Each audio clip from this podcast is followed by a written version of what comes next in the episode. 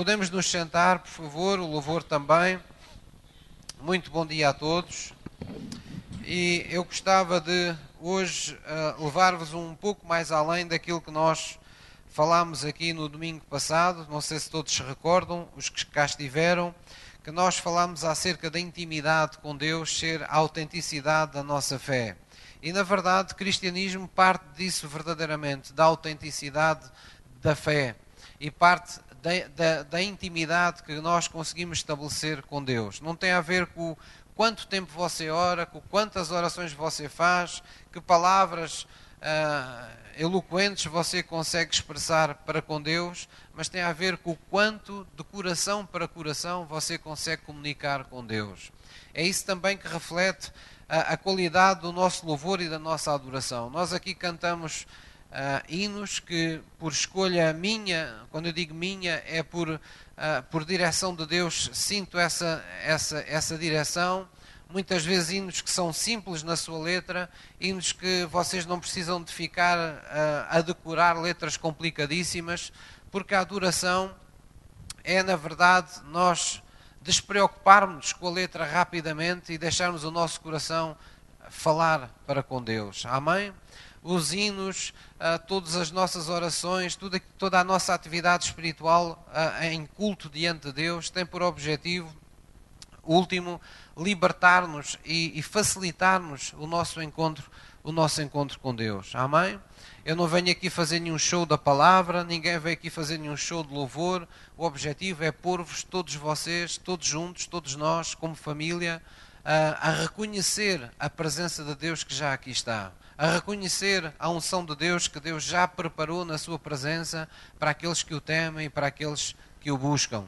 Então nós não podemos estar num culto e pensar que uh, um dia destes Deus há de fazer alguma coisa por nós. Não, sempre que entramos na presença de Deus devemos esperar que algo bom e novo nos, nos suceda porque é isso que Deus faz àqueles que se apresentam com fé na sua presença.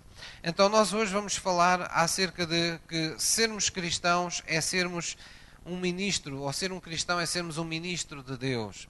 É uma área que nem sempre, uh, nestes tempos que correm, a Igreja se tem sentido motivada uh, a ser.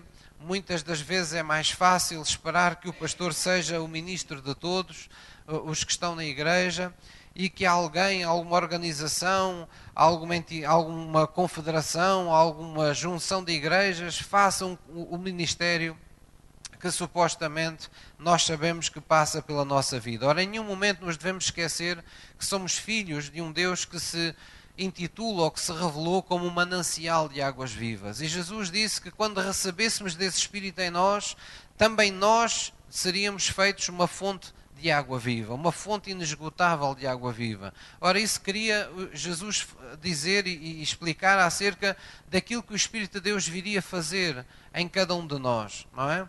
Deus não, não abriu uma fonte uh, no nosso coração apenas e só para que bebêssemos dessa água sempre que tivéssemos sede, mas Jesus veio abrir essa fonte no nosso coração para que Ele pudesse viver em nós e continuasse aquilo que Ele começou nesta terra mas que decidiu fazer de geração em geração através daqueles que nele creem. Amém? E toda a lógica da Bíblia está montada neste, neste digamos, nesta, nesta verdade. Então, a vontade de Deus é que todo cristão, à semelhança de Jesus, seja uma pessoa que seja cheia da palavra de Deus e que seja ungida no Espírito Santo. E quando eu digo ungida no Espírito Santo, não estou a falar apenas de ter sido batizado um dia no Espírito Santo, estou a falar das pessoas estarem preparadas e estarem desejosas e se habituarem à ideia de que ao longo da vida e ao longo dos dias, dos meses, do ano, ah, nós, ah, Deus nos preparou sucessivos, vamos dizer, banhos, sucessivas ah, formas de nos encher de novo do Espírito Santo. E foi por isso que o apóstolo Paulo disse: Enchei-vos do Espírito. Ele não, não disse que deveríamos estar à espera que um dia qualquer Deus, Deus resolvesse dar-nos um novo enchimento do Espírito, mas o apóstolo Paulo exortou a igreja para que nos enchêssemos nós, para que tomássemos nós a iniciativa de nos encher do Espírito Santo. Como se o Espírito Santo fosse uma, uma força que se esgotasse e que precisasse de ser uh, uh, recolocada dentro de nós. Na verdade, o Espírito Santo não se esgota, na verdade, ele é uma pessoa, mas aquilo a que se referia esta passagem é, na verdade, a unção que o Espírito Santo nos, nos carrega não é? nas nossas pilhas, nas nossas baterias espirituais, a unção de amor, unção de vida, unção de autoridade, unção que transporta a autoridade de Deus, unção que lida ah, com os podres da vida, que lida com as prisões desta vida, que lida com os problemas desta vida e que nós sabemos que sempre se gastam quando nós lidamos com a vida de pessoas. Então Deus volta a fazer novos enchimentos. Nós sempre gastamos a nossa fé quando, ah, quando estamos ah, sendo postos à prova na nossa fé pelas circunstâncias da vida. Então Deus faz repetidos enchimentos. E a Bíblia diz: enchei-vos do Espírito cantando e salmodiando ao Senhor no vosso coração, falando entre vós em hinos, não é? Então, é uma forma de nos dizer que há uma responsabilidade, conforme o apóstolo Paulo disse aos, aos Efésios, não é?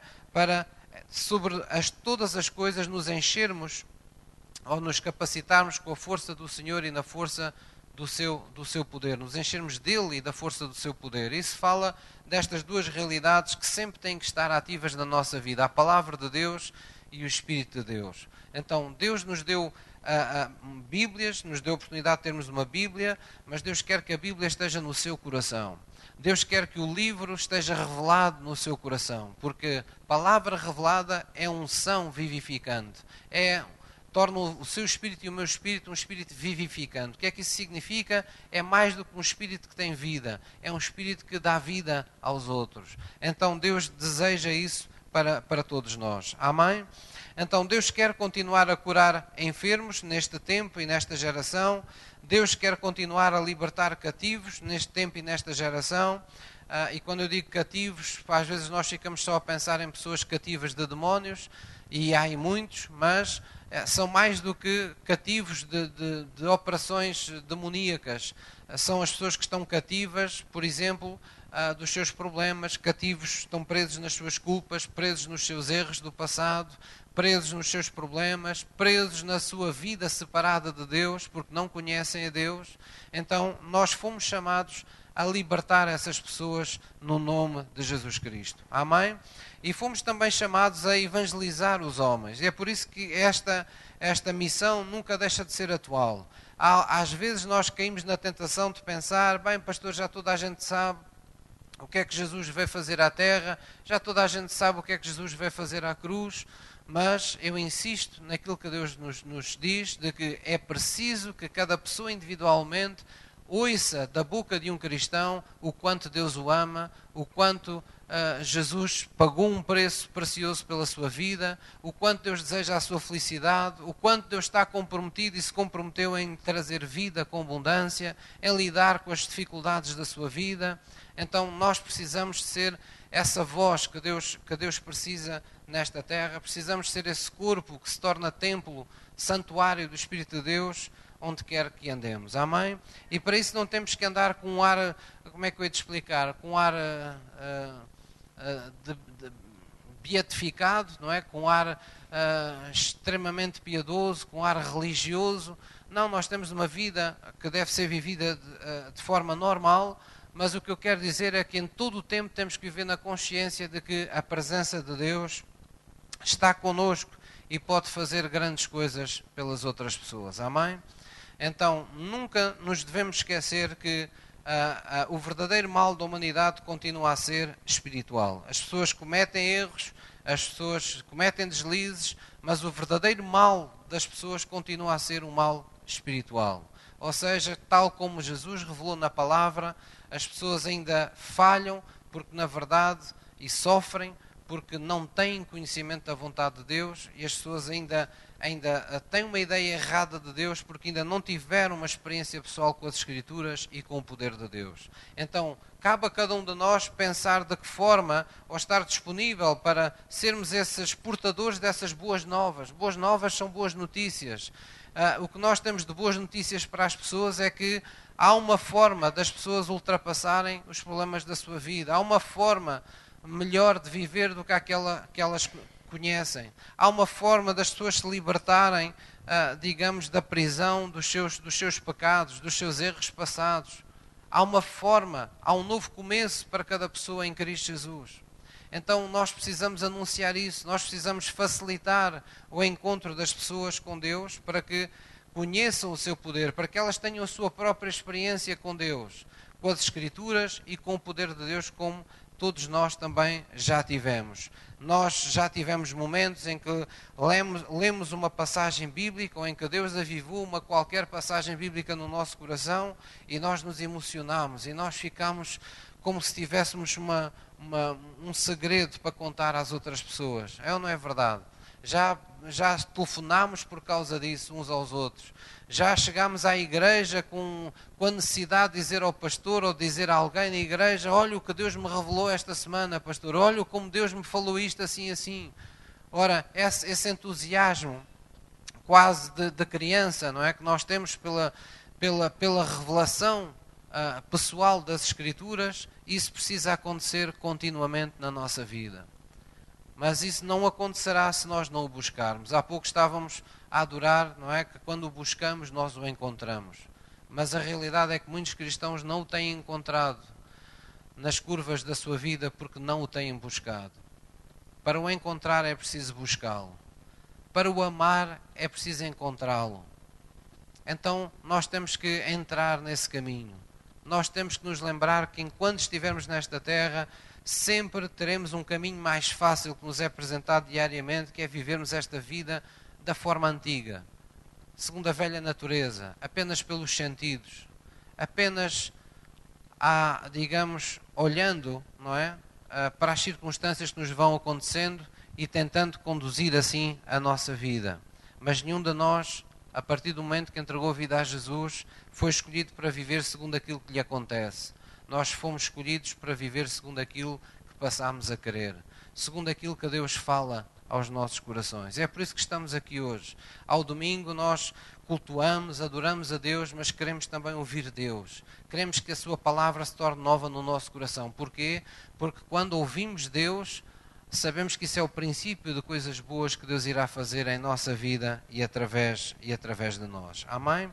Então Deus continua a querer dar vida abundante às pessoas e toda a linguagem, toda, toda a forma como Jesus veio a esta terra sempre, sempre uh, traz consigo este segredo de que Deus quer que cada pessoa que se converta se torne ela própria um ministro de Deus, um discípulo, não é, de Jesus, e a partir do momento que nós seguimos a Jesus por convicção, Deus quer nos transformar no ministro de Deus, não é?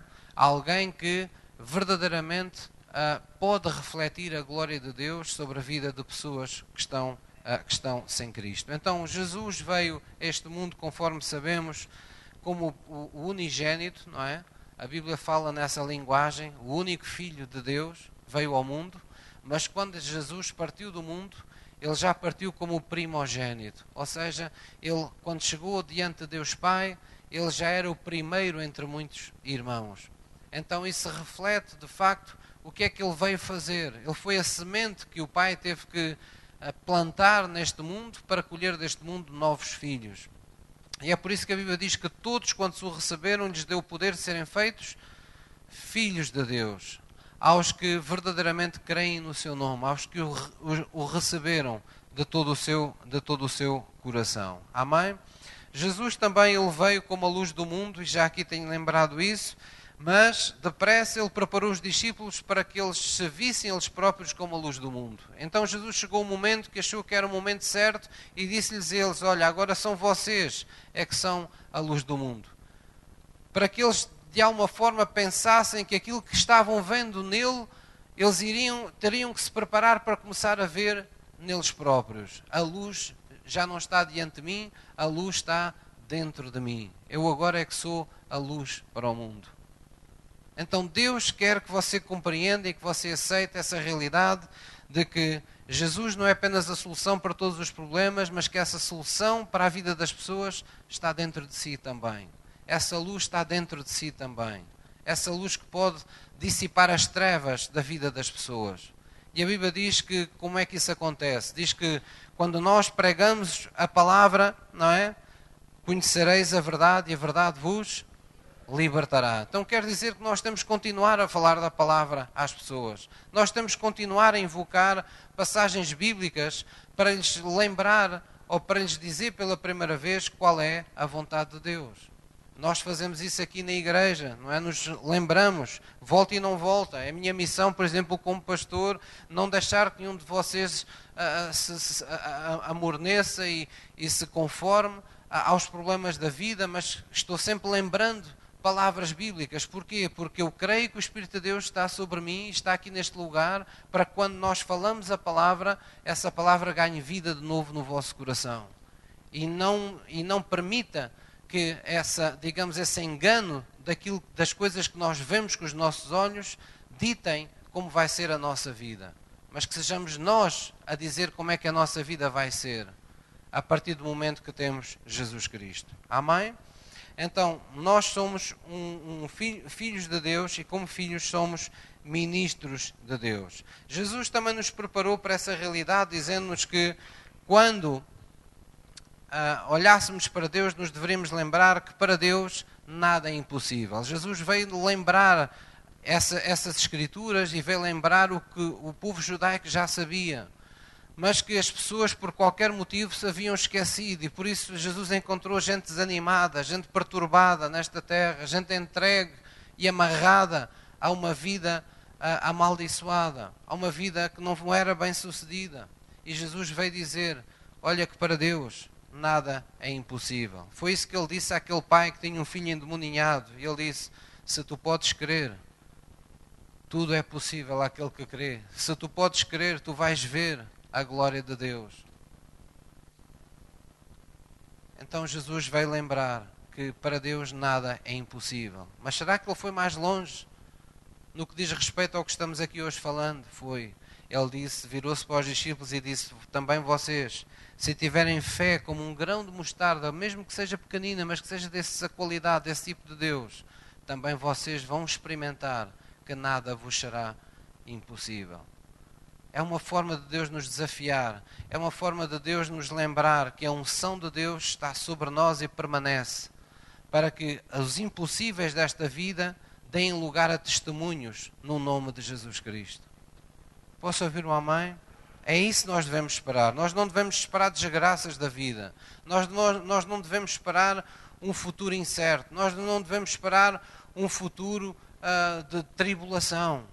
Agora estamos num tempo em que uh, estamos de novo falando de crise, falando de uma guerra que não sabe quando vai acabar.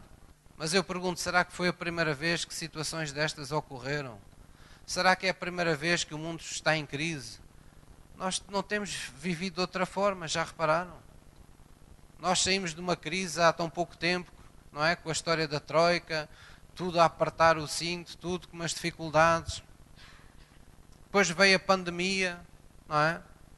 Depois ouvimos os nossos governantes a dizer: bem, agora é que vai vir aí milhões, uma bazuca de milhões, agora é que isto vai haver dinheiro para toda a gente. De repente vem a guerra vem uma inflação que o país nunca, já há muito tempo, não conhecia. E eu pergunto: será que nós ainda nos deixamos surpreender pelos tempos difíceis que o mundo vive quando vive separado de Deus? Ou será que nós temos que nos habituar à ideia que, haja crise ou não haja crise, Deus sempre trabalha a favor daqueles que o temem? Deus sempre abrirá caminho para aqueles que Ele conhece, para aqueles que estão agindo e estão vivendo em seu nome. Esses são os privilégios de ser servo de Deus. Aqueles que servem a Deus não são aqueles que esperam uma visita dele, são aqueles que ao fim de cada dia estão com ele para fazer as contas de um dia de trabalho na sua presença, de um dia de serviço com ele e para serem fortalecidos de novo, para serem abençoados de novo, para serem ungidos de novo, como uma unção fresca a cada dia porque todos os dias são dias de milagres, todos os dias são dias de, de situações novas que necessitam do poder de Deus. Seja na nossa vida, seja na vida daqueles que nos rodeiam. Amém? E por isso Jesus falou estas palavras sábias que eu gostava de partilhar novamente convosco. Vamos lá abrir em João 14, versículo 12. Já há muito pouco tempo nós viemos aqui, estamos a voltar de novo. João 14, versículo 12. João 14, versículo 12. Jesus preparou todo aquele que é discípulo de Jesus, todo aquele que segue a Jesus, o preparou para fazer as suas obras, para fazer as obras que são que nós poderíamos dizer estas obras só Jesus poderia as fazer. Jesus diz que você e eu também somos capazes de as fazer. João 14, versículo 12, disse Jesus: Na verdade, na verdade vos digo, diga comigo que aquele que crê em mim também fará as obras que eu faço. Aquele que crê em mim também fará as obras que eu faço. Amém? Aquele que crê. Não está aqui a pôr nenhuma. Uh, como é que eu ia te explicar? Não está aqui a pôr um sem número de requisitos. Está apenas a dizer: se vocês crerem em mim, o Pai virá à vossa vida fazer as mesmas obras que, que faz e que fez por meio de mim também. Porque é o Pai que faz as obras. E na nossa vida, nós temos que nos habituar a essa ideia que o Pai não deixa de estar connosco. Por isso, Jesus disse: aquele que guarda os meus mandamentos eu e o Pai viremos, não sou só eu, eu e o Pai viremos e faremos em vós morada. Porque é que o Pai virá também com ele? Porque é o Pai que faz as obras. É o Pai que fez as obras em Jesus e é o Pai que vai ir fazer as obras. É Deus quem vai fazer as obras por meio de nós. Mas temos de nos lembrar sob que autoridade, debaixo de que autoridade nós estamos. Jesus nos lembrou: lembrem-se, eu vim porque o Pai me enviou, mas agora sou eu que vos envio a vós. Então nós somos enviados tal como Jesus veio enviado a este mundo. Deus nos enviou para outro mundo. Deus nos envia aonde? Deus nos envia àqueles que estão sem Cristo para o representar, para sermos a expressão da sua glória, a expressão da sua, da sua vontade. Amém? E é por isso que temos toda essa linguagem, Efésios 4, 11, não é? Que nós já temos aqui falado, onde Deus diz que levantou uns para apóstolos, outros para pastores, outros para evangelistas, outros para doutores da lei, não é? Levantou ministérios na igreja querendo o quê? Querendo o aperfeiçoamento dos santos. Deus quer nos aperfeiçoar. E, e vocês sabem como é que as pessoas são aperfeiçoadas? Vocês imaginem, nas, nas, profissões que há aí fora, como é que as pessoas são aperfeiçoadas? As pessoas não são aperfeiçoadas primeiro para começar a fazer alguma coisa depois. As pessoas vão sendo aperfeiçoadas à medida que vão tendo a sua prática. Por isso a gente costuma dizer: ah, temos que aprender com os nossos erros. Não devemos temer os nossos erros. Porque se eu não temo um erro, quer dizer que eu estou na disposição de corrigi-lo. Estou na disposição de, emendando, tornando-me numa pessoa mais capaz. Temos que nos despir dos nossos medos, despir das nossas ansiedades e pensar: o erro faz parte do caminho, as falhas fazem parte do caminho, mas o que Deus quer é aperfeiçoar-me. Como é que nós somos aperfeiçoados? No decorrer da nossa vida, no decorrer de fazer a obra. Um dia falamos de Jesus de uma forma, mas percebemos que poderíamos ter feito de outra forma. Então não tem mal é seguir em frente com Deus, é sermos aperfeiçoados naquilo que Deus nos vai revelando que precisamos de mudar. Não é deixando de fazer o que fazíamos. Não é falarmos Jesus a alguém, essa pessoa não vai à igreja, então não fala mais ninguém. Falei a uma pessoa de Jesus, essa pessoa deixou-me de falar, então não fala mais ninguém para outros não me deixarem de falar. Não. A pessoa quando cai de bicicleta não deixa de andar de bicicleta.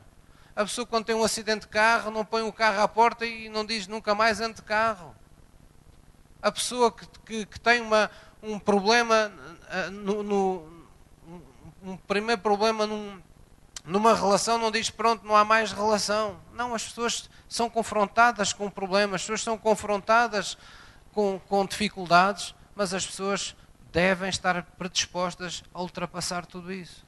Nós fomos, por Deus, levantados para sermos aperfeiçoados aperfeiçoados na obra do ministério. Qual ministério? O ministério do Espírito Santo, que continua na terra com a igreja para fazer as mesmas obras que Jesus fez e todas aquelas obras maiores que Jesus ainda intenta fazer por meio de nós.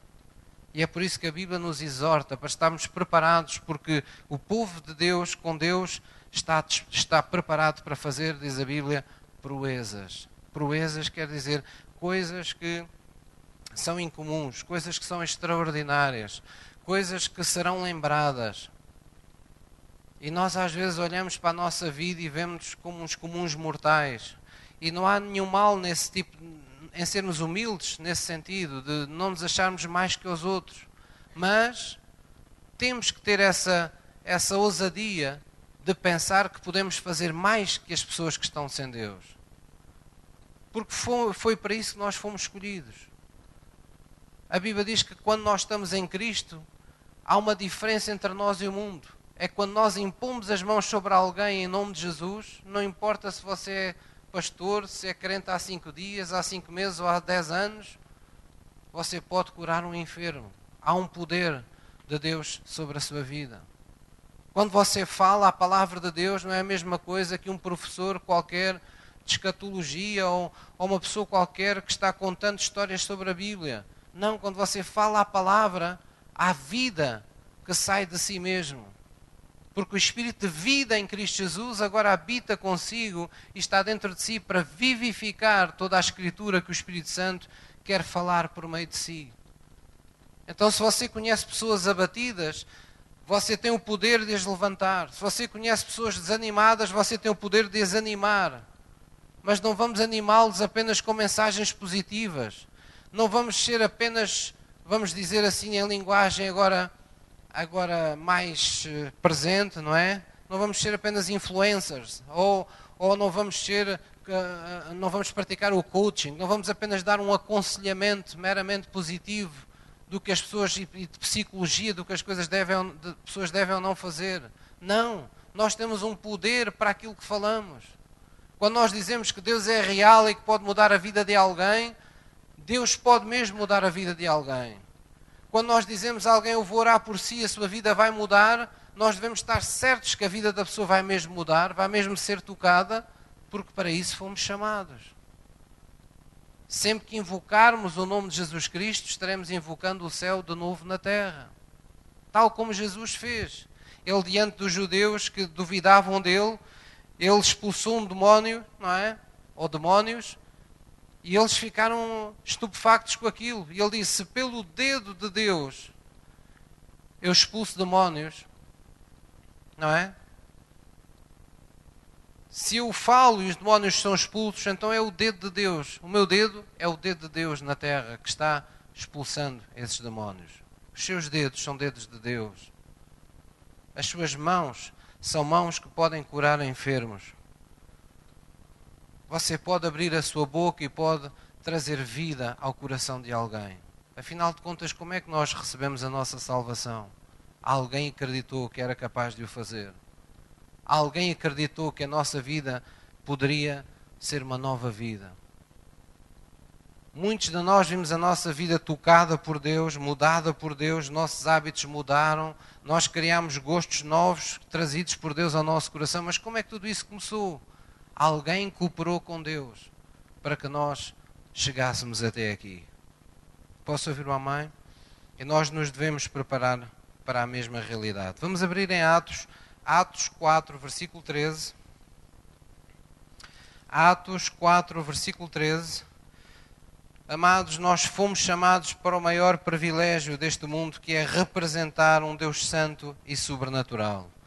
E isso nos deve encher de gozo no nosso coração, e isso nos deve trazer também um senso de responsabilidade, pois a Bíblia diz que se alguém representa este Deus que é santo e sobrenatural, necessita de viver na prática constante de repudiar o pecado, não é? Como a Bíblia diz, se alguém se diz de Cristo, afaste-se de iniquidade, afaste-se da injustiça.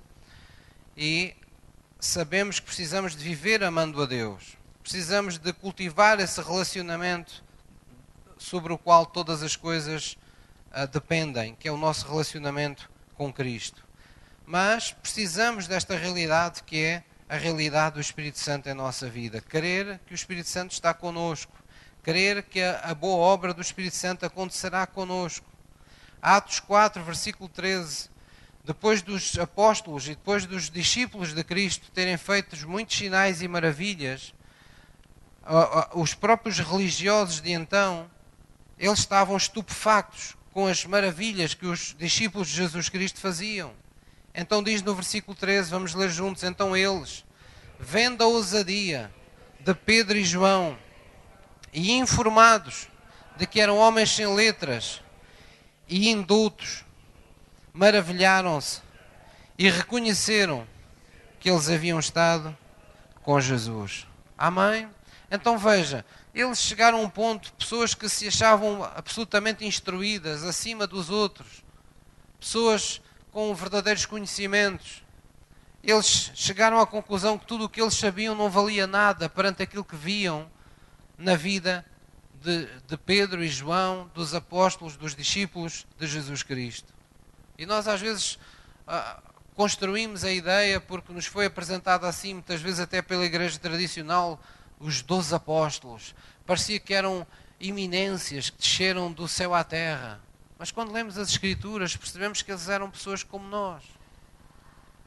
Pessoas que choravam, pessoas que falhavam, pessoas que batiam com a mão no seu peito e pediam perdão pelos seus pecados, pessoas que tinham as suas, as suas falhas recorrentes. Mas diz aqui a Bíblia que Deus os utilizou de uma forma poderosa, de maneira tal que as outras pessoas se maravilharam, não é? E mais maravilhados ficaram quando viram que eles eram pessoas que não tinham conhecimentos académicos.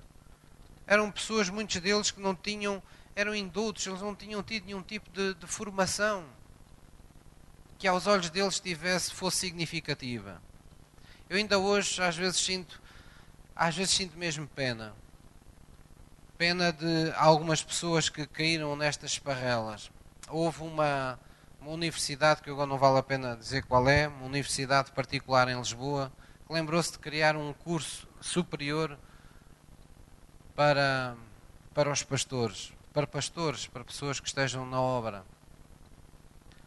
E a forma que eles utilizaram para aliciar foi que as pessoas no mundo valorizam muito uh, um, curso, um curso superior e que os pastores, se tivessem essa, essa formação em, em ciências e religiões, então eles eh, teriam outra aceitação, teriam outra, outra é, percebem? Outra aceitação perante as pessoas.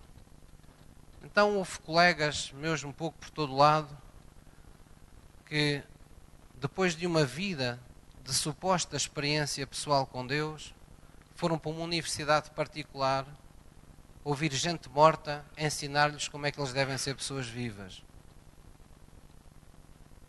E sabem do que é que encheram a cabeça? Encheram a cabeça de todas as religiões do mundo, andaram a estudar tudo e mais alguma coisa, não é? E eu não tenho nada contra o conhecimento. Mas eu pergunto, quando se está na obra e não há ainda total entrega à verdadeira vida no Espírito, o que é que nós vamos fazer em nos encher de mais letras? É isso que nos vai credenciar? O que é que vamos fazer a versículos como estes? Eles eram homens indultos, e faziam maravilhas como ninguém. Porquê? Porque a obra de Jesus é uma obra do Espírito Santo. Não há nenhuma universidade neste mundo que nos dê a formação para nós fazermos as obras de Deus. Para nós sermos reconhecidos como homens de Deus. O mundo não nos vai reconhecer porque temos um canudo. O mundo vai nos reconhecer porque vai ver em nós as obras de Jesus Cristo e vai dizer: Estes têm estado com Ele. É isso que importa na sua vida também. Não importa se algum dia você pregará para multidões. Não importa se algum dia você terá um título honorífico, um título eclesiástico de pastor, de presbítero, seja lá do que for, ah, de. Ah, enfim, tantos títulos que aí andam, de apóstola, de apóstolo, ah,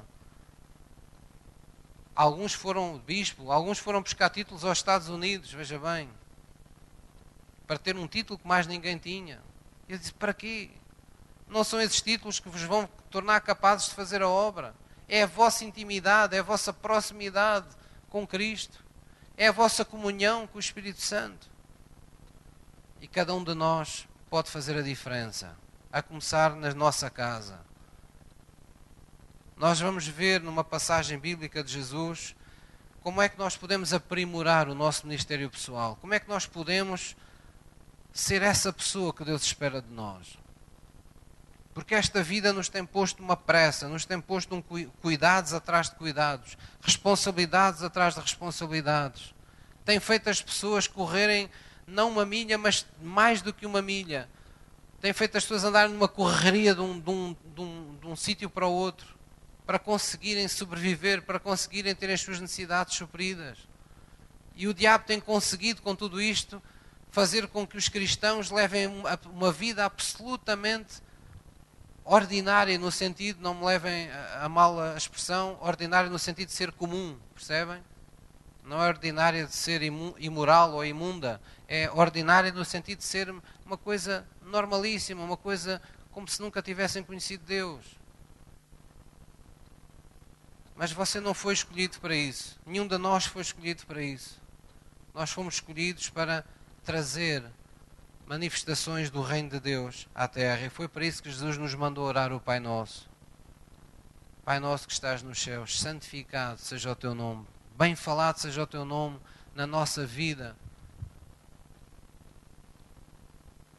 Quando se lembrarem de ti, que a nossa vida seja motivo de louvor para ti, seja motivo de glória. Venha o teu reino, venha o teu domínio, onde nós estivermos onde nós estivermos, Jesus, cumprindo aquilo que nos mandaste fazer. Quando eu estiver diante do enfermo e lhe falar que tu és o Deus que curas, venha ao teu reino, Deus.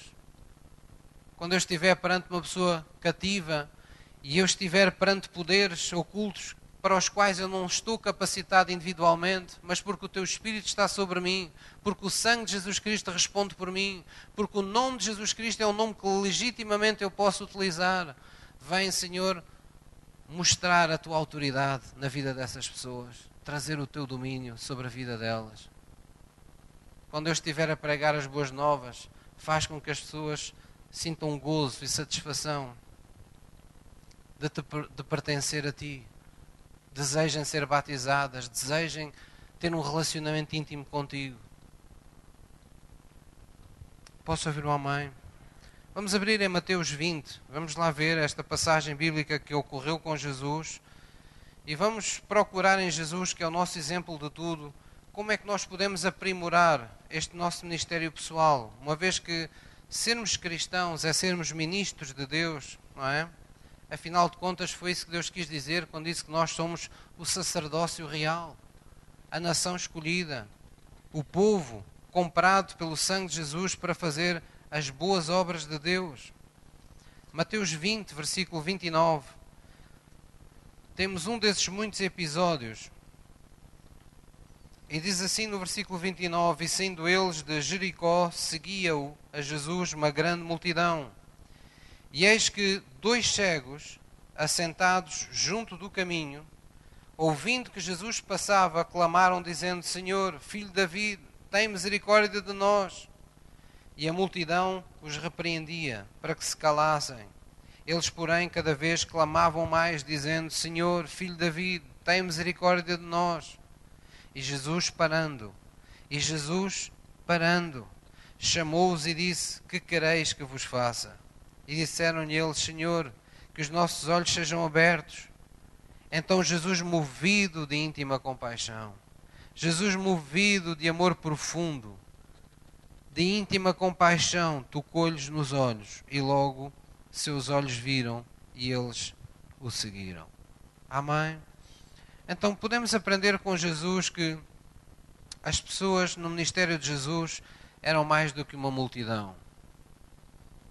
As pessoas eram mais do que uma multidão. Elas valiam cada uma por si na presença de Deus.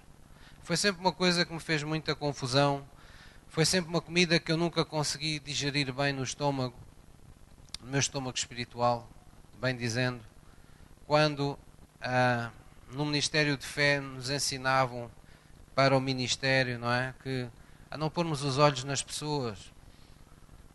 Saem duas, hão de vir dez melhores. Pôr os olhos nos alvos, na totalidade. E sempre me soou disparate a disparate porque desde muito cedo, se houve coisa que eu tive experiência pessoal, foi de como Deus quer ser íntimo de cada um de nós. Cada pessoa é mesmo muito importante para Deus.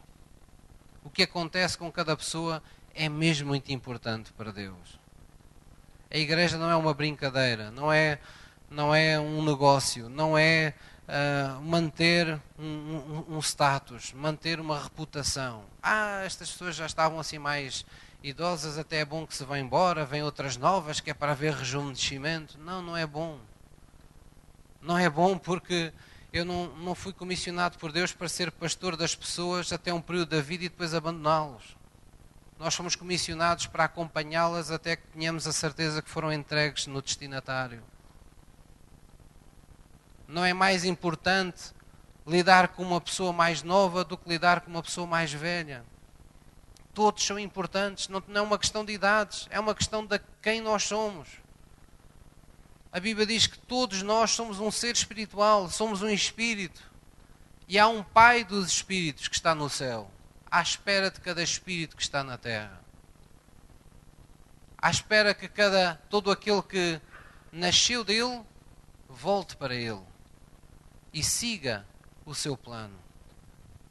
E nós temos que ter isso no coração. Jesus estava no meio de, de, multidões, havia sempre uma multidão seguindo Jesus. Mas Jesus era capaz, no meio das multidões, de se voltar para cada indivíduo na sua necessidade e na sua especificidade.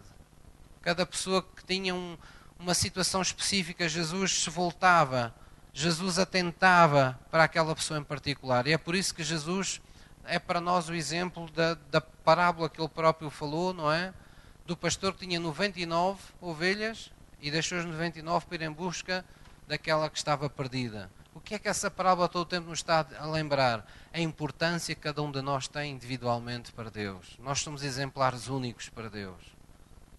Não é por termos feito melhor ou pior, temos sido melhores pessoas ou piores pessoas, temos mais ou menos valor para Deus ou que Deus nos ama mais ou menos. Não. Quem é pai, quem é mãe sabe que é assim. Os filhos até podem ter tido o azar de terem seguido maus caminhos na vida, de até terem sido perseguidos pela justiça, de até serem mal falados pelos vizinhos, mas para um pai ou para uma mãe será sempre o seu filho, a sua filha ali será sempre o último porto seguro, será sempre o, o, coração que continua a sofrer e continua a amar, e em seu amor continua a ver as melhores coisas naquela pessoa, mesmo que mais ninguém consiga ver. Deus nos ama dessa maneira. Só assim se explica que Deus todos os dias perdoa as nossas asneiras. Todos os dias Deus perdoa as nossas asneiras. Todos os dias nós temos milagres da, graça de Deus sobre a nossa vida. Os pecados que eu já cometi e que você já cometeu, as asneiras que nós já fizemos, já há muito, mas muito, que já nos podiam ter arrancado da rota da vida eterna. Mas não nos arrancam por uma razão simples. Porque é a graça de Deus que nos sustém. Porque é o amor de Deus que continua à espera do melhor de nós que continua a esperar o melhor de nós todos os dias, mesmo apesar das desilusões e das decepções que nós damos a Deus. Isso fala da natureza de Deus, fala de como Ele olha verdadeiramente para nós. Amém? Então, o que é que nós podemos aprender com Jesus? Que Deus não necessariamente, quando dizemos que você e eu somos ministros de Deus, Deus não quer dizer que vá nos colocar a todos capazes de ser oradores de uma multidão mas Deus vai querer necessariamente que cada um de nós seja capaz de se aproximar individualmente de pessoas, de olhar pessoas olhos nos olhos, de uh, ouvir atentamente as pessoas, de chegar bem perto, de tocar nas pessoas em nome dele, de nos voltarmos para as pessoas especificamente. Amém? Nós temos que adquirir essa capacidade dada por Deus. Você se calhar tem uma família, como eu tenho. E na nossa família nós podemos olhar para a família como um todo ou nós podemos olhar para a nossa família individualmente. Não é? Sabermos cada um, cada um dos nossos familiares e temos uma atenção específica para cada um deles. Pastor, mas isso dá-me trabalho. Pois dá. Você tiver, for jardineiro, também tem que cuidar de cada planta. Porque se deixa uma parte delas que não cuida, vai ficar um jardim feio. vai ficar quase bonito. Porque a maioria está tudo verde ou está tudo florido, mas há sempre ali uma parte que está escurecida, que secou. E é isso que acontece nos nossos relacionamentos. É isso que acontece nos nossos bairros. É isso que acontece na rua onde nós moramos. Há sempre pessoas secando à nossa volta. Há sempre ossos secos à nossa volta. Há sempre pessoas que não estão lidando bem com uma doença que lhes apareceu. Há sempre pessoas que não estão bem porque estão e continuam separadas de Deus. Não sabem quem Jesus Cristo é. E nós somos o jardineiro de Deus. Nós somos aquela pessoa que sabemos onde ir buscar a água. Nós somos aquela pessoa que sabemos que adubo, não é? Ou que alimento é que temos que dar às plantas. Nós podemos cuidar de cada uma delas em particular, como Jesus tem cuidado de nós. Porque o que Jesus tem feito por cada um de nós não é mais do que um ensinamento permanente. Por isso ele nos disse: Amai-vos uns aos outros como eu vos amei. Ele cuida de nós todos os dias. Ele diz: quando pensares em alguém, ama-o como eu te amo. O que é que Jesus nos está a querer dizer? O mesmo que disse um dia a Pedro: Pedro, amas-me? Oh Senhor, tu sabes que sim. Apacenta as minhas ovelhas. Pedro, amas mesmo? Oh Mestre, tu sabes que sim. Então mostra esse amor, apacentando aqueles que eu mais amo também. Alguém aqui ama Jesus? Jesus nos diria: apacenta aquelas pessoas que tu tens oportunidade de apacentar. Sê aquela pessoa que as pessoas que estão à tua volta precisam para facilitar o seu encontro comigo. Pensa nelas. Ah, pastor, mas eu, eu não sei ainda como falar. Olha, comece por orar. Comece por orar por essas pessoas. Porque quando você ora, o Espírito de Deus vai lhe conceder uma compaixão profunda por essas pessoas no processo, nesse processo íntimo de oração, de, de estarmos na presença de Deus por alguém. Vai crescer uma compaixão, o seu coração vai ficar compassivo. E, essa, e esse coração compassivo que não o vai deixar em silêncio quando você tiver que falar. É um pouco como aquela história que dizem, não é? De um, de um pai ou de uma mãe que vê a sua casa em, em, chamas e sabe que ainda está lá um filho ou uma filha lá dentro. Ele não, ele não pensa. Se for um bom pai ou uma boa mãe, ele corre lá para dentro, mesmo com as chamas, ele, ele vai querer arrancar de lá o filho, não vai ficar à espera que venham os bombeiros. Ai, por favor, venham depressa, que a minha casa está a arder e está ali dentro o meu filho ou a minha filha. Algum, alguém consiga fazer isso? vai correr lá para dentro, vai com mantas molhadas, vai com o que for preciso, ele não, ele não fica lá dentro, de certeza. E porquê é que ele faz isso? Porque ele o ama. Porque ele sabe que aquela vida tem um valor incalculável para ele. E é isso que nos faz não desistir da salvação das pessoas. Quando descobrimos o valor incalculável que a vida das pessoas tem para Deus quando descobrimos que a nossa felicidade também depende do bem que conseguimos fazer aos outros. Um dia não vamos chegar ao céu e Jesus vai dizer: Então, como foi a tua vida? Olha, sabes, Deus, consegui construir isto, consegui construir aquilo, consegui fazer isto, consegui fazer aquilo. E pessoas? o que é que tu fizeste com o poder que eu te dei? Foi só para adquirires coisas? Foi só para construires o teu império, a tua vida? E o que é que fizeste às pessoas que viste caídas no, no, no caminho? Então nós precisamos dessa compaixão. Posso ouvir uma mãe? A Bíblia, nesta passagem, nos mostra que Jesus também parou por causa de alguém. Estão a ver, Jesus tinha, levava uma vida agitada, tal como nós, para Jesus o tempo era um recurso limitado. Não é? E Jesus andava sempre de um lado para o outro e havia sempre uma multidão à sua espera, porque era muito aquilo que Jesus dava àquelas pessoas. Haviam necessidades permanentemente supridas, haviam enfermos permanentemente curados, haviam pessoas que haviam sido perdoados dos seus pecados, que já não tinham sentido de viver e que passaram a ter sentido de viver. Eles simplesmente seguiam Jesus, quase que moribundos. Assim que Jesus acordava, lá estavam eles à espera para seguir Jesus para uma nova, uma nova etapa. Uma multidão o seguia, diz aqui. Mas Jesus parou no meio da sua agenda, no meio da sua multidão, Jesus parou por causa de alguém que clamava por ele. Talvez você diga, pastor, mas essas pessoas que eu tenho conhecido, elas não, não clamam por mim. Pois é. Mas as aflições dessas pessoas deviam clamar pelo Jesus que está dentro de nós. Nós deveríamos ouvir a voz desse clamor. E Jesus parava. E era quando Jesus parava que os milagres aconteciam. Jesus parou muitas vezes para que milagres acontecessem. Eu estou-me a lembrar da, da mulher com fluxo de sangue. Não é? Jesus parou para perguntar quem é que me tocou de uma forma diferente. Jesus parou por uma mulher cananeia que nem sequer era de Israel para que ela tivesse o seu milagre. Jesus parou junto do Zaqueu, naquela árvore, lembram-se? Quando Zaqueu estava lá no alto da árvore para ver Jesus, ele parou para falar com Zaqueu. Foi para a casa de Zaqueu e a salvação entrou naquela casa. Jesus parou pelo cego de Jericó, neste caso pelos cegos de Jericó.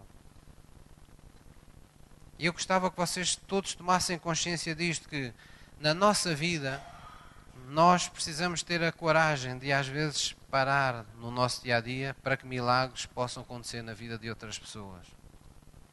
Temos que deixar de ter aquele, aquele pensamento egoísta. O que é que eu tenho a ganhar com isto? Ah, eu não posso, eu tenho tantas coisas para fazer. Um dia que eu tenha tempo, eu vou-me deter um bocadinho aqui com esta pessoa, mas hoje não tenho, que eu tenho muito para fazer. Cuidado com as suas prioridades. Se nós não pararmos no nosso dia a dia, os milagres que Deus quer fazer na vida das pessoas não irão acontecer. Nós precisamos parar. Algures no nosso dia, algures nos nossos pensamentos, algures nas intenções, algures nos nossos projetos pessoais. Nós precisamos de fazer pequenas paragens. Que nem aquele bom samaritano fez. Quando viu aquele homem prostrado e caído, lembram-se? Jesus falou nisso. Já tinha passado um levita, já tinha passado um sacerdote, todos eles.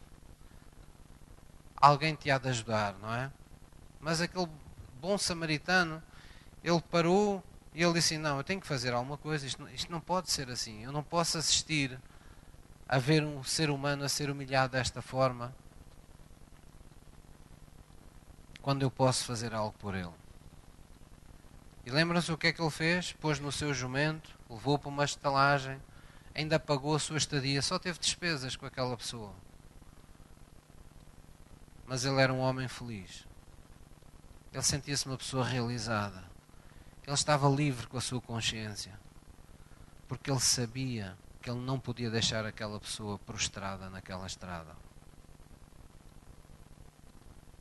Nós devemos pensar do mesmo jeito. Onde trabalhamos, onde vivemos, no nosso círculo de amigos, Será que há pessoas que estão recorrentemente se queixando da sua vida, recorrentemente se lamentando da sua vida? Será que dentro da sua própria casa há pessoas que reclamam por mais atenção que não têm tido? Será que há pessoas que você sabe que se você gastasse um pouco mais de tempo com elas, lhes desse uma oportunidade de oração ou de vir à presença de Deus, elas teriam uma vida completamente diferente? Deixe que o Espírito de Deus fale ao seu coração. Alguém um dia ficou numa grande aflição quando ouviu isto, pensando que agora, quando saía de casa, tinha que se dirigir a toda a gente para falar de Jesus. Não. Nós somos guiados pelo Espírito Santo. E no nosso dia a dia, Deus prepara aquelas pessoas para as quais nós devemos falar de Jesus, para as quais nós devemos orar em nome de Jesus. Deus prepara esse caminho. Deus prepara as circunstâncias. São pessoas que ficam numa, numa exposição mediática para conosco tão evidente que você até diz: Mas isto não é normal. Para isto acontecer, será que Deus quer que eu faça algo? Deus vai preparar situações assim. Às vezes são pessoas que têm connosco conversas e dizem elas próprias: Eu não sei porque é que lhe estou dizendo estas coisas, porque eu não falo isto com ninguém. Ou alguém que insiste em desabafar, alguém que insiste em se queixar como se você fosse, sei lá, a solução para a vida deles. E até você fica assim com um ar uh, desconfortável, como quem diz: Mas, puxa, mas eu sou Deus, por acaso? É mesmo para você pensar isso? Você é Deus. Você é um só com Jesus Cristo. Você tem Deus no coração. Você disse um dia a Deus que não vivia mais você mesmo, mas era Jesus que vivia em si. Então é natural que os pecadores, quando estão perto de si mesmo sem o saberem, eles, o espírito deles e a alma deles anseie e sinta a proximidade da sua salvação e os deixe inquietos e os deixe ah, assoberbados, às vezes confusos. Esses são estados preliminares, são estados imediatamente antes de você operar pelo poder de Deus na vida de alguém. E lembre-se que as suas limitações e as minhas não têm nada a ver com a nossa capacidade de falar. Quem não sabe o que falar, dê um abraço. Ore. Chore com os que chorem. Alegre-se com os que se alegram. Toque com a sua mão, com um toque intencional de Deus. Olhe nos olhos. Diga somente que Jesus os ama. Aquilo que for, você será dirigido, você sentirá no momento, se no seu coração houver compaixão. Amém. Vamos abrir em Lucas 7, versículo 14.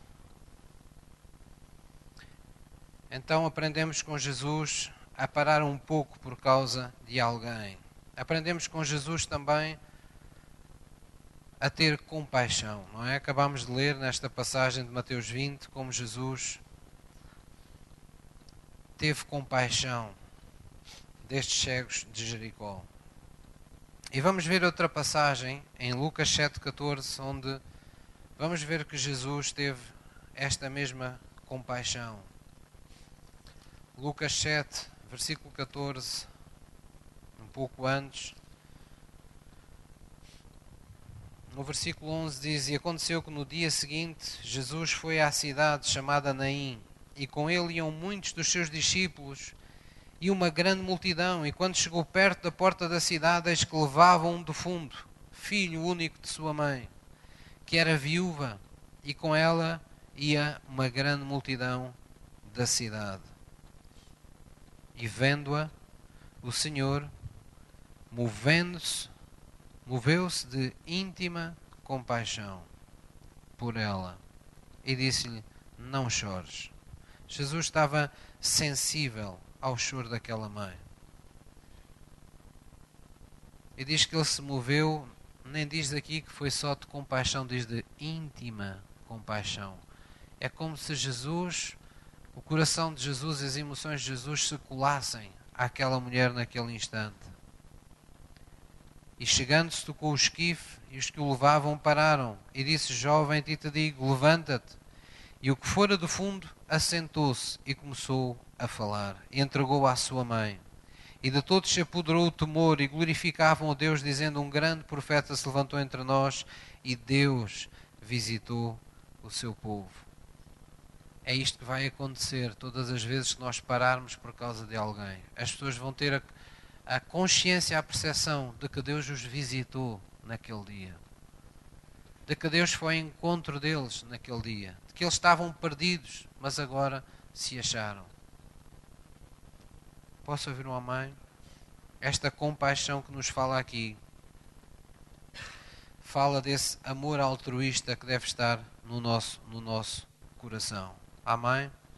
Então, todo o bem que nós façamos às pessoas, isto é uma coisa que nós podemos exercitar.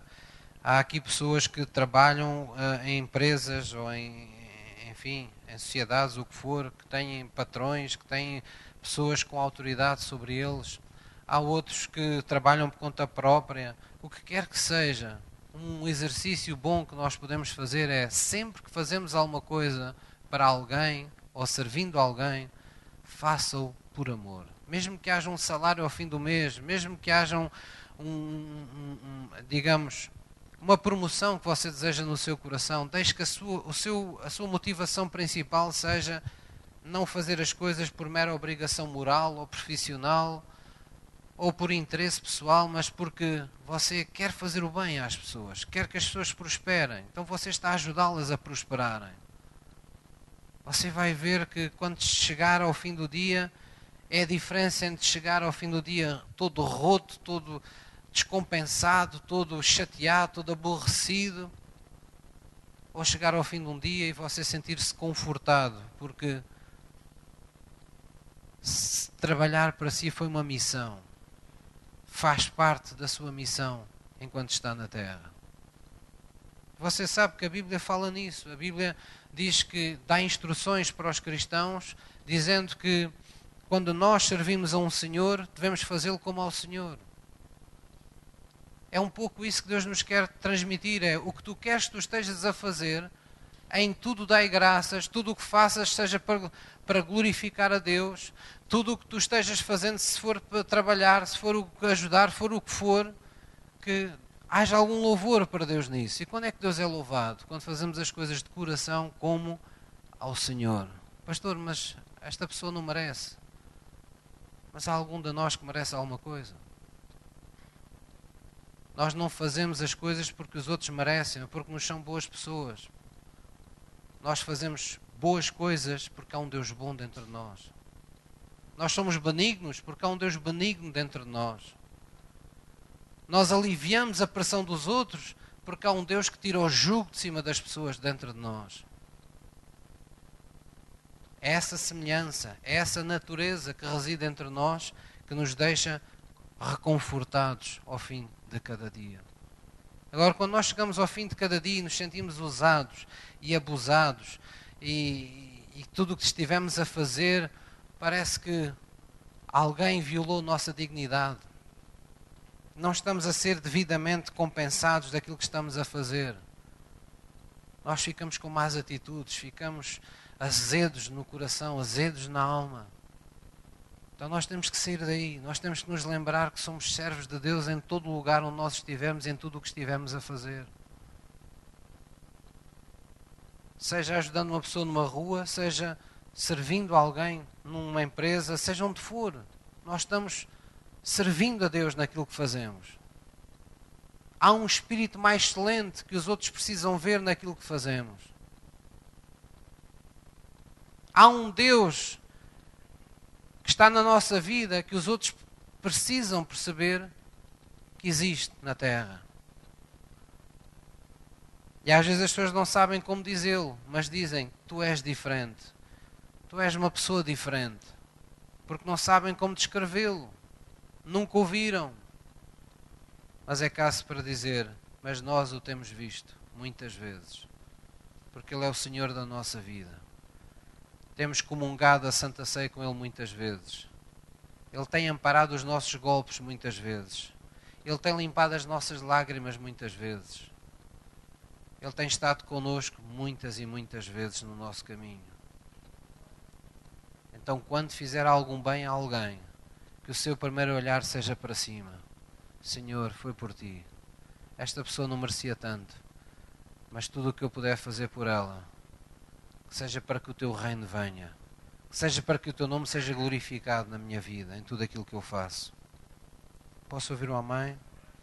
Por último, a Bíblia fala e Jesus foi, uh, foi especialista nisso, não é? Jesus tocou na, nos olhos daqueles uh, daqueles, daqueles cegos. E Jesus tocou em muitas pessoas. E Jesus nos mandou a, a todo aquele que crê, não é? Lembram-se em, em Marcos 16, quando Jesus diz: Ide por todo o mundo, não é?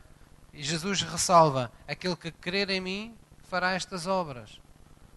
Aquele que viver na, na fé do meu nome fará estas obras. Imporão as suas mãos sobre os enfermos e os curarão nós temos uma certa perspectiva que isto só tem espaço num lugar de culto como este, talvez no fim de um culto. Mas não. Jesus falou nisto como uma prática de rua, como uma prática em qualquer circunstância. Quando vocês encontrarem um enfermo imponham as mãos e eles serão curados. É aquilo que nós conhecemos como doutrina de imposição das mãos. Que numa vertente tem este lado. Quando nós impomos as mãos em nome de Jesus, estamos ministrando. Estamos passando qualquer coisa que nos foi dado. Estamos transmitindo qualquer coisa que recebemos. Um abraço nosso é mais do que emoção. Uma imposição, um toque nosso é mais do que um toque de corpo a corpo. Quando nós tocamos em nome de Jesus, nós ministramos a unção de Jesus que está em nós. Essa unção é como que liberta segundo essa compaixão, segundo esse amor altruísta que está no nosso coração. E porque nós somos legitimamente representantes de Jesus. Como é que nós sabemos, pastor? A palavra assim o afirma. Aquele que crer em mim fará estas obras.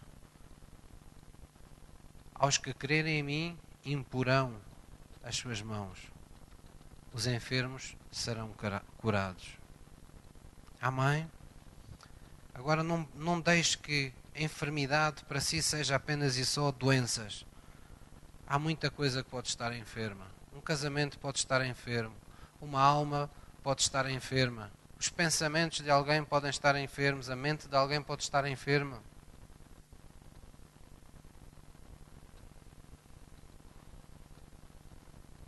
A alma de alguém pode estar enferma. As emoções, a vontade de uma pessoa pode estar enferma. Porque é que se nós só veremos de curar se for uma doença com nome que nós conheçamos? O que Deus disse que nós curamos são os enfermos, não são as enfermidades.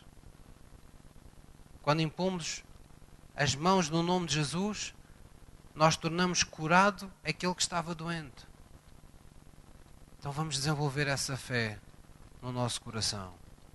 Você chegar a casa e tiver alguém que não tem estado assim tão bem, chama essa pessoa e diga: Olha, deixa-me orar por ti, porque eu quero abençoar-te, eu quero ministrar-te.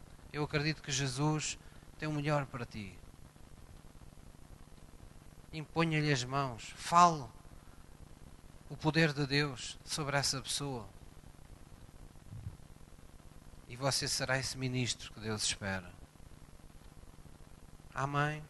Deus não anda à procura de ministros para as multidões. Deus anda à procura de ministros para cada pessoa em particular. Cada pessoa em particular precisa de sentir o toque de Deus cada pessoa em particular precisa ter uma experiência pessoal com Deus. E é por isso que o cristão é chamado de pedra viva. Deus tem um edifício espiritual, mas esse edifício espiritual é composto por pedras com vida. O que torna o edifício espiritual é cada pedra ter vida. Porque se todas as pedras tiverem vida, mas houver uma pedra que está lá no meio sem vida, é o mesmo que você construir um edifício e pôr os tijolos todos com cimento, não é? Vamos dar o exemplo, e haver um tijolo que você esqueceu-se de pôr cimento. Ele está lá. Mas se alguém fizer assim, cai para o lado de lá e fica um buraco na parede, porque não tinha cimento. Porque não tinha vida.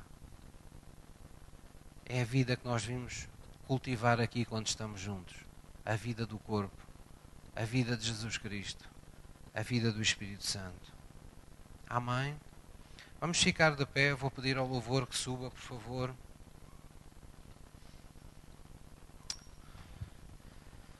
Eu gostava de vos desafiar hoje, na presença de Deus, para que nós tivéssemos essa predisposição, essa determinação no nosso coração de vivermos por causa de mais alguém e de sermos esses ministros que Deus precisa neste tempo. Amém? em tempos de aflição como este, o primeiro pensamento das pessoas é cada um safar-se por si próprio, não é? No outro dia eu estava num, numa, numa caixa de um, de um, um pingo doce e os que, os que frequentam esse, essa cadeia de supermercados sabem que há, há lá uma, uma, iniciativa que estão umas fichinhas verdes para a gente pôr nos, nos projetos do bairro, aquelas coisas. E aquilo às vezes, para ser sincero, é chato. A gente acaba de fazer as compras, quer ir para casa, ainda tem que andar ali a pôr fichinhas dentro do. Mas aquilo é, uma, é um exercício de cidadania que aquelas pessoas nos estão dando a oportunidade. Estão-nos dando a oportunidade de pensar nos outros através das nossas, daquilo que é a nossa vida. E então estava uma senhora à minha frente com o marido e estava fazendo as compras e às tantas o senhor da caixa dá-lhe uma, umas fichas e explicou-lhe para o que era e ela a primeira coisa que ela disse foi e o que é que eu ganho com isto? E palavra que eu não me aguentei. Eu disse, olha, minha senhora, ganha cidadania e amor ao próximo. Ela ficou, olha para o marido. Porque é assim que as pessoas pensam. O que é que eu ganho com isso? vou pôr umas fichas e o que é que eu ganho com isto? É só assim que as pessoas pensam. É só o que é que eu tenho a ganhar. Se não tenho nada a ganhar, não faço nada. Se há uma coisa para eu ganhar, então eu, eu faço. A vida não é isto, irmãos. Isto era a vida que porventura nós tínhamos quando não tínhamos conhecido Jesus. Mas nós conhecemos aquele que abdicou da sua vida para que nós tivéssemos uma nova vida temos que viver totalmente diferentes. A gente tem que chegar ao fim de um dia, se não for de um dia, de uma semana, e podermos saudavelmente pensar naquelas pessoas que ajudamos, naquelas pessoas que abençoamos, naquelas pessoas por quem demos um pouco da nossa vida, por quem nós paramos na nossa vida. Porque sempre que você parar em nome de Jesus, haverá oportunidades de milagres para alguém. Amém. Vamos baixar a nossa cabeça em reverência diante de Deus. Se você sentir orar comigo, eu reconheço quando Deus ministrou estas coisas de novo ao meu coração que não tenho feito o suficiente pelos outros. Se você tiver esse mesmo sentimento, nós vamos pedir perdão a Deus juntos. Não vamos ficar aqui a recalcar as nossas culpas, nem chorar sobre o leite derramado, como se costuma dizer mas vamos reconhecer, vamos reconhecer que em muitos momentos, em muitos dias, em muitas semanas da nossa vida, em muitos meses talvez, nós temos sido egoístas. E se não, basta pensarmos quantas pessoas é que vieram a Jesus nos últimos tempos, ou quando é que foi a última pessoa que nós conseguimos, a quem nós conseguimos levar Jesus.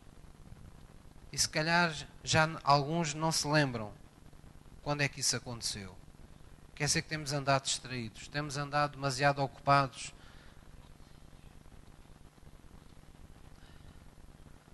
Tal como a Marta, não é? Marta, Marta, andas muito afadigada, mas uma só coisa te é necessária. E Maria escolheu a melhor parte. Vamos escolher a melhor parte nesta manhã.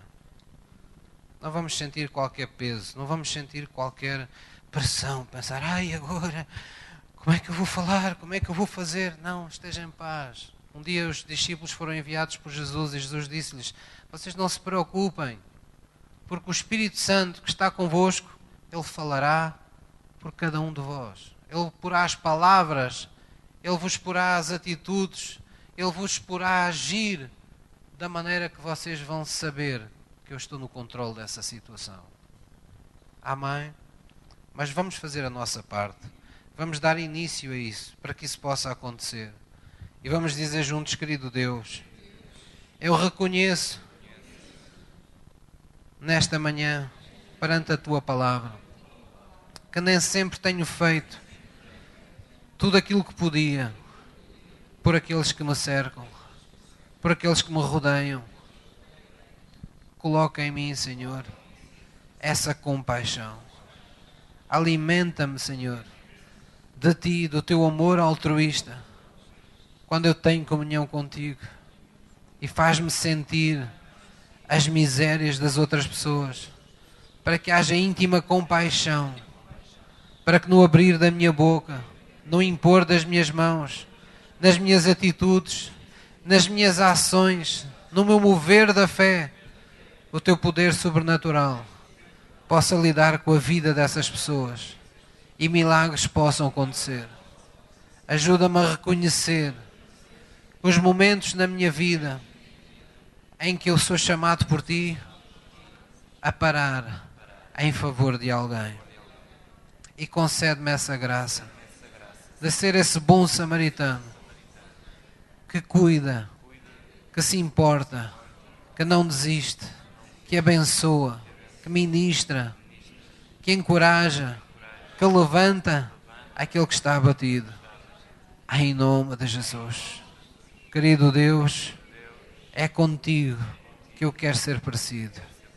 E por isso eu renovo os meus votos da minha salvação nesta manhã, declarando que só Jesus é o meu Senhor e é o meu Salvador. Vem reinar, vem ministrar, vem fazer a tua obra através de mim, Senhor.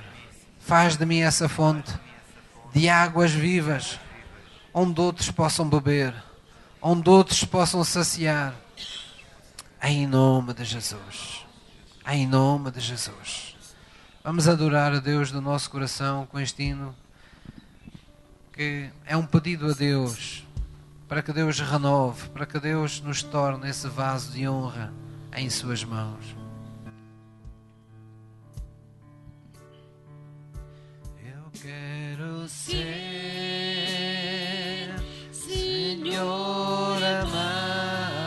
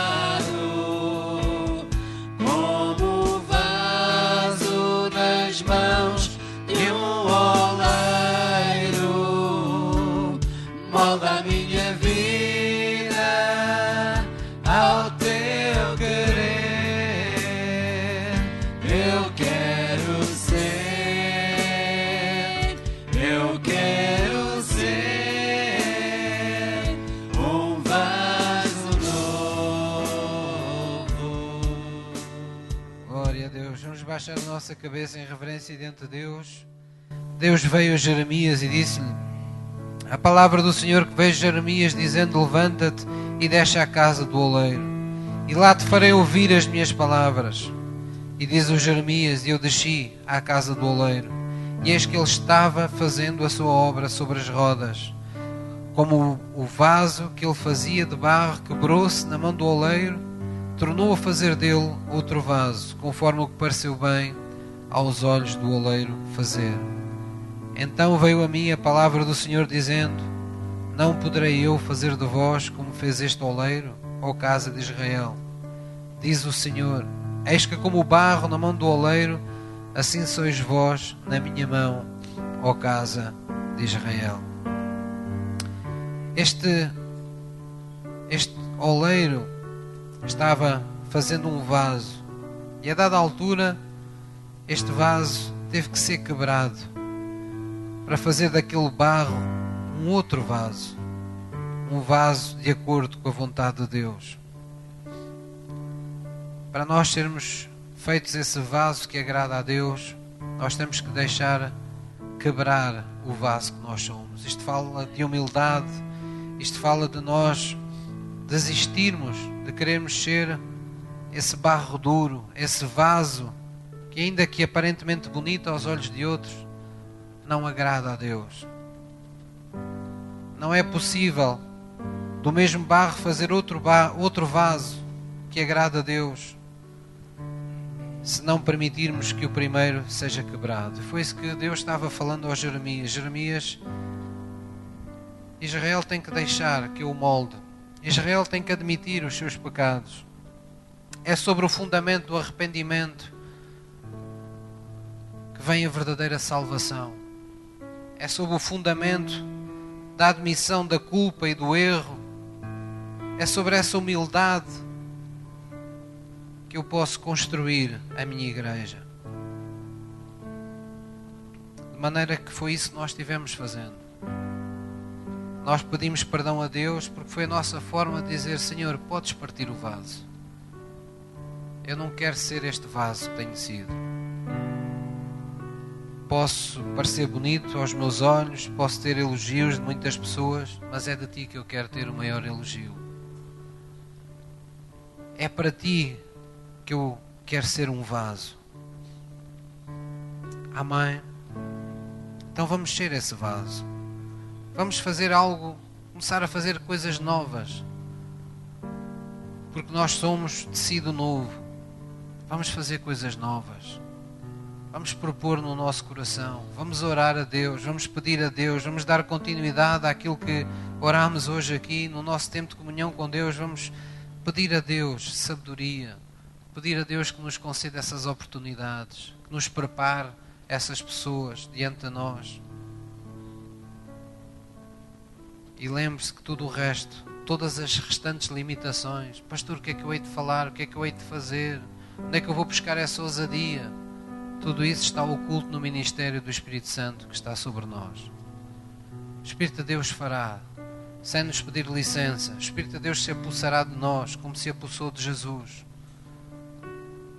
na verdade, Jesus soprou do seu Espírito sobre os discípulos. Ele disse-lhes: Vocês não saiam já daqui de Jerusalém sem serem revestidos pelo poder do alto. Nós temos tido o Espírito Santo entre nós. Nós temos vivido pela, pelo poder e pelo ministério do Espírito Santo. Se alguém tivesse dúvidas disso, eu apenas lhe quero responder desta forma: não há nenhum milagre que possa ter acontecido na sua vida se o Espírito Santo não estivesse presente. Porque é o Espírito Santo que opera todos os milagres da nossa vida, todas as verdadeiras transformações, todas as vezes que a palavra de Deus nos foi anunciada, revelada, todas as vezes que Deus fez coisas boas na nossa vida, que desbloqueou caminhos, o Espírito Santo estava lá. Ele sempre esteve lá. Ele foi dado à igreja para ficar conosco não há algum tempo, mas para sempre. E nós devemos confiar na Sua obra. Devemos confiar, conforme Jesus disse, que operando Deus, ninguém mais o poderá impedir. Ninguém resiste à ministração de Deus. Amém? Faraós virão, mas faraós serão quebrados, como o barro foi quebrado nas mãos do oleiro. Mas lembrem-se, nós estamos cá por aqueles que hão de receber a sua salvação. Amém? Podemos nos sentar, por favor.